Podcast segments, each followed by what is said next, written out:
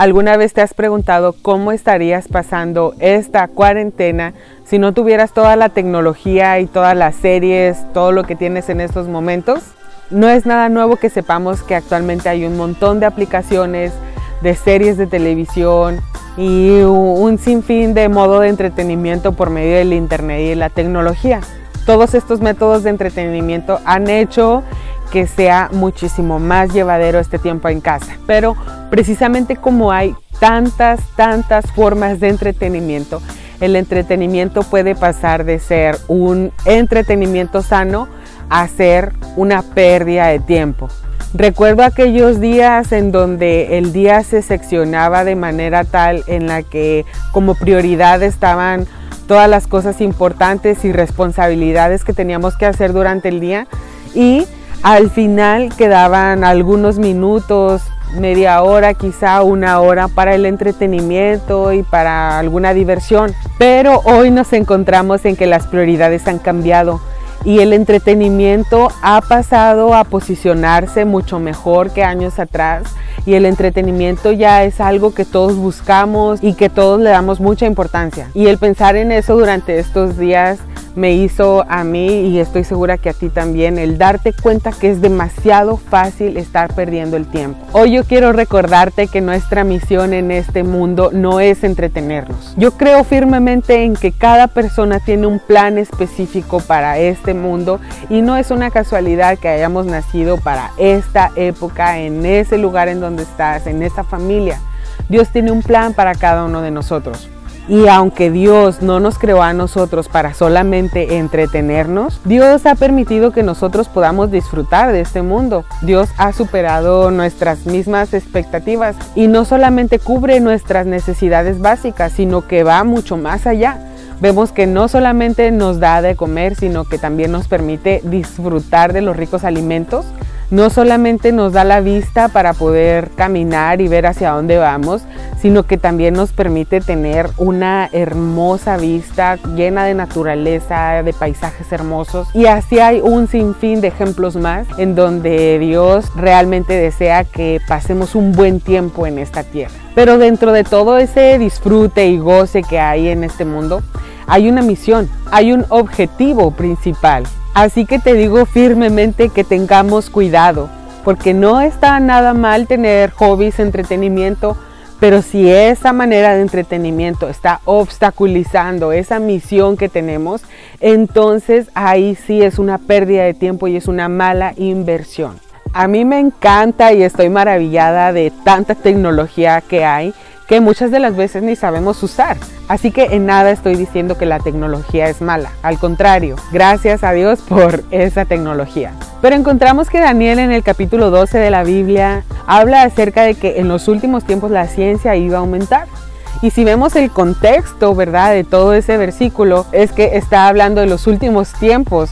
Y bueno, sabemos que en paralelo a esto, Yeshua también nos habla de cuáles son las señales de los últimos tiempos y son muchas señales que están un poco lejos de ser muy alentadoras y muy positivas, ¿verdad?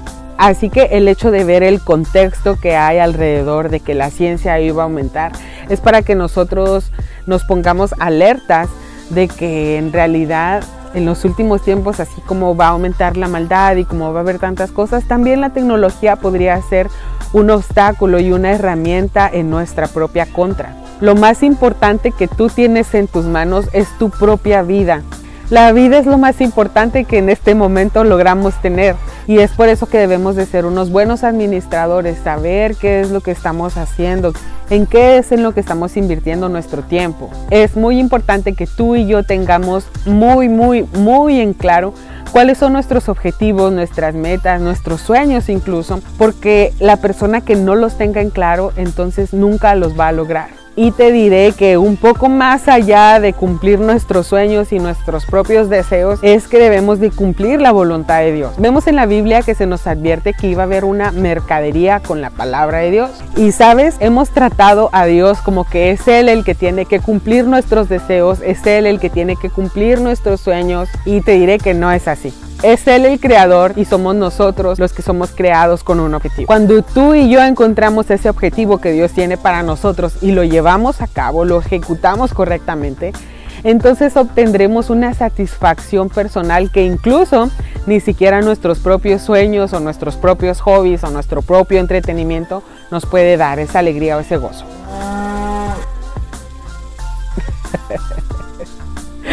Sé que David en la Biblia menciona un texto bíblico súper utilizado, sobre todo cuando le deseas un bien a alguien más, y se encuentra en Salmos. Dice Salmos 37.4.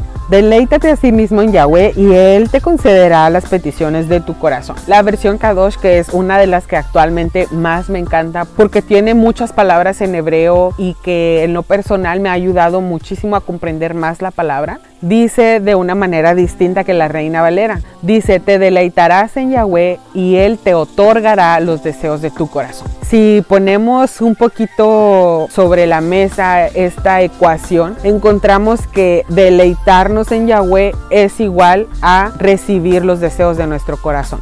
Entonces, si nosotros ya tenemos en claro cuáles son los deseos de nuestro corazón, nuestros objetivos, nuestras metas, entonces ahora tenemos que encontrar cuál es el camino para deleitarnos en Yahweh, para deleitarnos en su palabra. Si nosotros deseamos el favor de Dios y que Dios cumpla esos deseos, entonces hay que ver qué es lo que tenemos que hacer. Ok, ¿qué es deleitarnos en Yahweh? Un deleite es un gozo, es una alegría, implica placer e implica buen ánimo.